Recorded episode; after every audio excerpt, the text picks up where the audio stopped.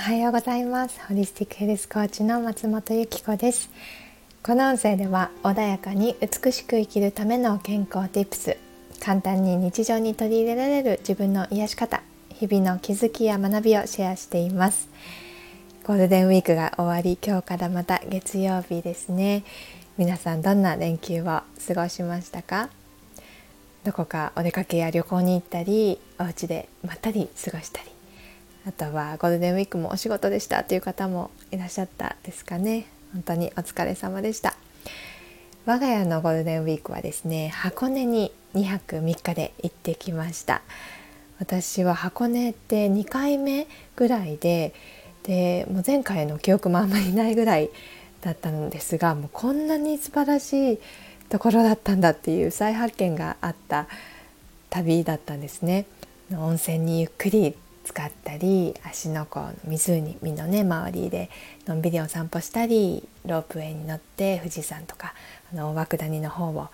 眺めたりっていうねもうね見どころがたっぷりで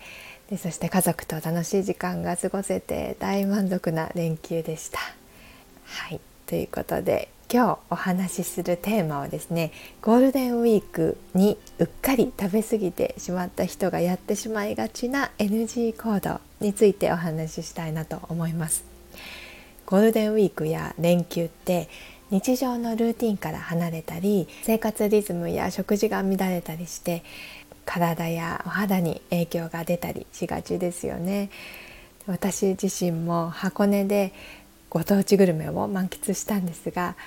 もう朝カフェでパン食べてお昼はお蕎麦食べて夜はお寿司でっていうもう炭水化物祭りの日が続いていたんですけれどもうそうするとねもうどうしても野菜やタンパク質が不足して正直旅行から帰った数日はもう胃のもたれというか疲れを感じていました。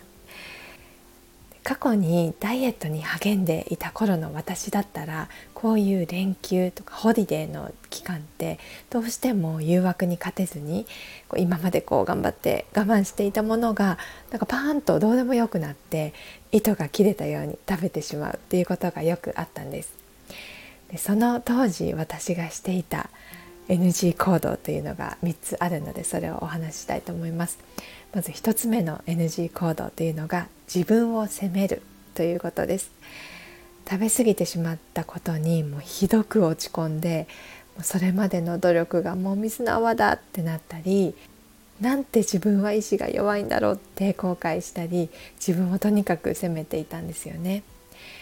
自分を責めれば責めるほどどんどんセルフイメージ自分に対するイメージっていうのが下がってどうせ自分はダメだっていうふうに悲観的になったり周りと比較してあの人はいいなって他人を羨んだり妬む感情っていうのが出てきてしまいます。私がヘルスコーチングでもクライアントさんによく言っているのが自分が口にするものは体の栄養になるかもしくは心の栄養になるかそのどっちかだったら大丈夫だよっていうことなんですスイーツだったり揚げ物だったりこれはちょっとヘルシーとは言えないなと思うものでもあ美味しいな幸せって感じられたり大切な人と一緒の食卓を囲んで食べられることコミュニケーションが取れる時間ってすごく大きな意味を持ちますよね。なので罪悪感を感じたり食べることに対して責めるっていうことだけはもうこの先終わりにしましょう。もし体の栄養にも心の栄養にもならずにこう何かイライラとか不安を埋めるような感じで食べてしまうっていうことが続いていたらあなたの心のもっともっと奥深くに別の原因が潜んでいることが多いのでそれをまずは見つけていきましょう。はい、そして2つ目の私が食べ過ぎた後にしていた NG 行動はですね摂取カロリーを極端に減らすことです。例えばこの旅行でね食べたせいであ太ってしまうってどうしようって不安むしろ恐怖っていうのを感じていました。なのでその食べ過ぎた後っていうのはもう数日サラダだけで過ごしたり摂取カロリーをとにかく抑えて極端なやり方をしてでまたそれがストレス溜まってドカギという負のスパイラルになっていました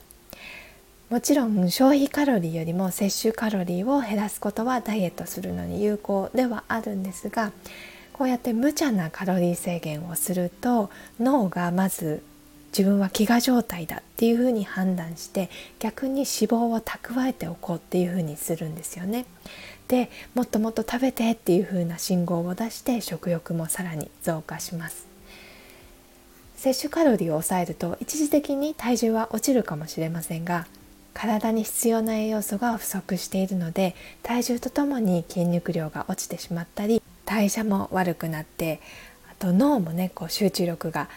あの悪くなったり精神的に落ち込みやすくなってしまうっていうのもあるのでとにかく摂取カロリーを抑えることに集中することは本当におすすめできません。食べ過ぎてしまった後は胃を休めるそして溜まったものを排出しやすくするためにもなるべく野菜や海藻きのこなどの食物繊維をたっぷり摂ることを優先してあとは3食同じ時間に食べなくても大丈夫なので空腹を感じられるようになってからこう野菜もタンパク質も良質な脂質もバランスよく栄養素もしっかりとってあげるということを意識してみてください。あと私がしていた NG 行動最後の3つ目はダイエットの計画を立てるです体重が増えてしまったからもうよし今日からダイエットするぞって意気込んででそこから食事をしっかり管理して運動も毎日腹筋100回とかジョギング朝晩30分しようとか急にダイエットの計画を立てようとする方がいるんですが私自身もしていたんですがやっぱりこれはなかなか続けることが難しいんですよね。今までも何度か私お伝えしていることではあるんですが私があるべきダイエットっていうのは期間限定のものではなくてずっとこの先一生続けられる食習慣や生活習慣を身につけることだと思っているんです。もちろん無理のない範囲でいつまでに何キロ痩せるっていうふうに期限を設けて目標を立ててそれに向かって頑張るっていうことは素晴らしいことです。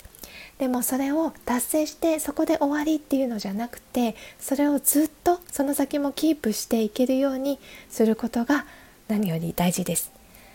でそのずっとキープするためにはストイックに食事を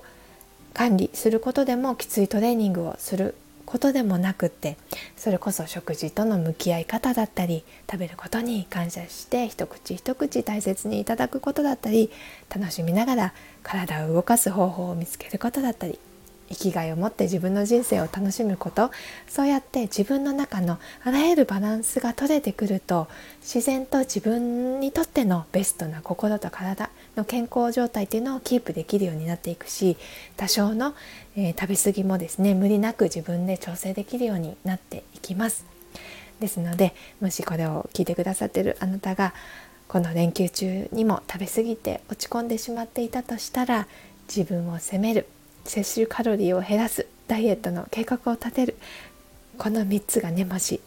心の中にあったらそれを手放していきましょう。